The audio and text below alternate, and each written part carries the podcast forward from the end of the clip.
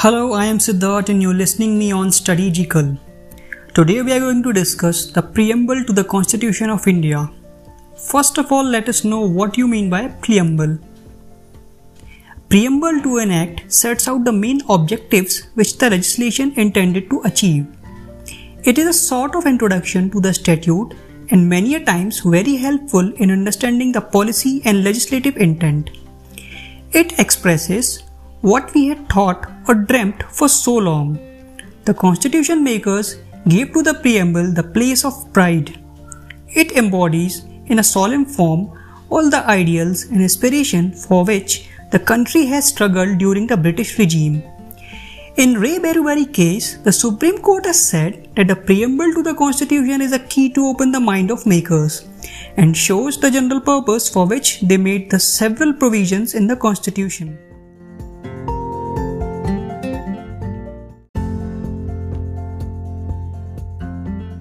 The preamble declares it says, We the people of India, having solemnly resolved to constitute India into a sovereign, socialist, secular, democratic republic, and to secure to all its citizens justice, social, economical, and political, liberty of thought, expression, belief, faith, and worship, equality of status and of opportunity, and to promote among them all fraternity, assuring the dignity of individual and the unity and integrity of the nation.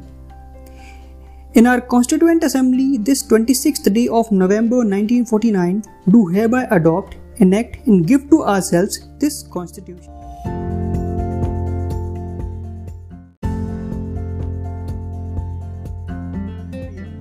and how far it is useful in interpreting the Constitution. The preamble is the key to open the mind of the makers, but it does not mean that the preamble can override the express provision of the Act. In Re Berubari's case, the Supreme Court had held that the preamble was not the part of the Constitution and therefore it could never be regarded as source of any substantive powers.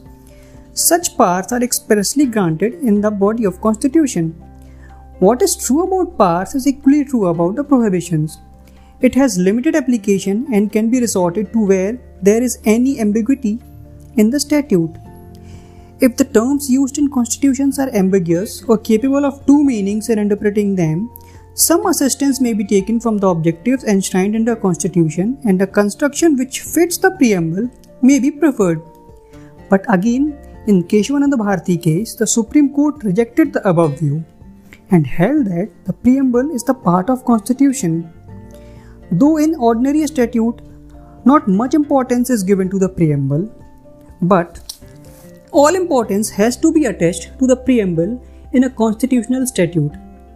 Justice Sikri observed that no authority has been referred before us to establish the proposition that what is true about the power is equally true about prohibitions and limitations. Even from the preamble, limitations have been derived in some cases. It seems to me that preamble of our constitution is of extreme importance and the constitution should be read and interpreted in the light of the grand and noble vision expressed in the preamble. Now, in fact, the preamble was relied on in imposing implied limitations on the amending power of the parliament under Article 368 of the Constitution. In that case, it was held that basic element in the preamble cannot be amended under Article 368. In yet another case, in Randhir Singh versus Union of India, the Supreme Court, relying on the preamble in Article 14 and 16, held that Article 39, subclause A, envisages a constitutional right of equal pay for equal work for both men and women. So, all these cases in the description underlines the importance of preamble and how far it has been.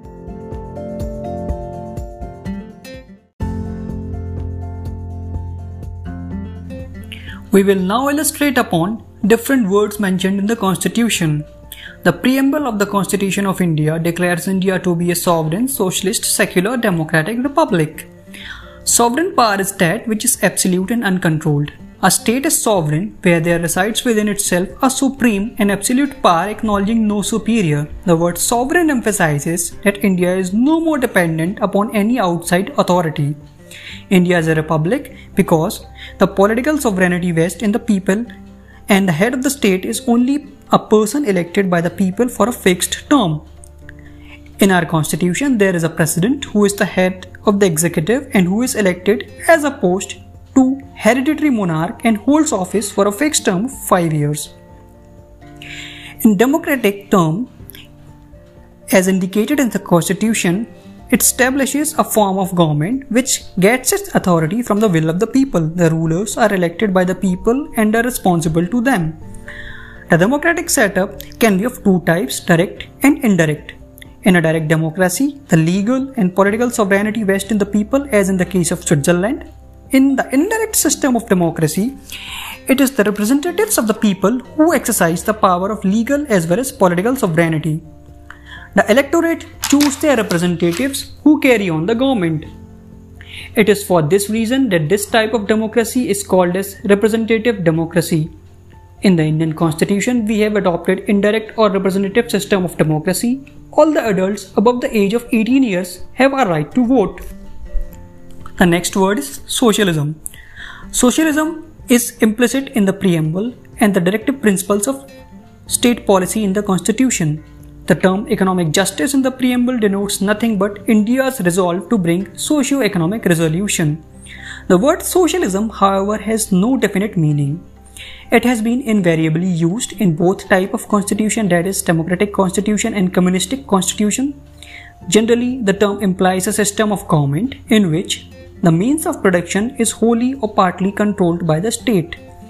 India's socialism is, however, a democratic socialism and not a communistic socialism. For this purpose, the preamble has combined both the words that is socialism and democracy in the preamble. This combination of words, socialism and democracy, has been criticized by many writers. It has been said that democracy and socialism cannot coexist. This criticism is, however, not justified in the view of gradual change in the thinking of modern socialists. Their thinking is in line with the idea of welfare state.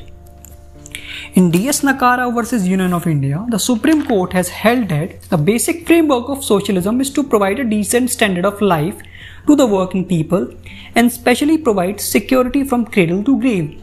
This, amongst others, on the, on the economic side envisaged economic equality and equitable distribution of income. This is a blend of Marxism and Gandhism, leading to heavily leaned towards Gandhian socialism. This is the type of socialism which we wish to establish in our country. The next word is integrity the word integrity is intended to put an end to the separatist tendencies and make people feel that every part of India is their home. This concept was already implicit in the nature of the federation envisaged by the Indian constitution. The framers have used the words like India shall be the union of states in the Article 1 of the Constitution of India with a view to make it clear that states have no right to secede from the federation. The next word is secularism. Secularism means state which does not recognize any religion as a state religion. It treats all religions equally. The concept of secularism was already implicit in the Constitution. Articles 25 to 28 of the Constitution guarantee to the people the freedom of conscience and the right to profess, practice, and propagate religion. In S.R. Bommai case, the Supreme Court has held that secularism is the basic feature of the Constitution. In Aruna Roy case, the Supreme Court has held that secularism has a positive meaning that is developing understanding and respect towards different religion. So this was all about preamble which is necessary to develop a conceptual and basic understanding about it. Thank you for listening.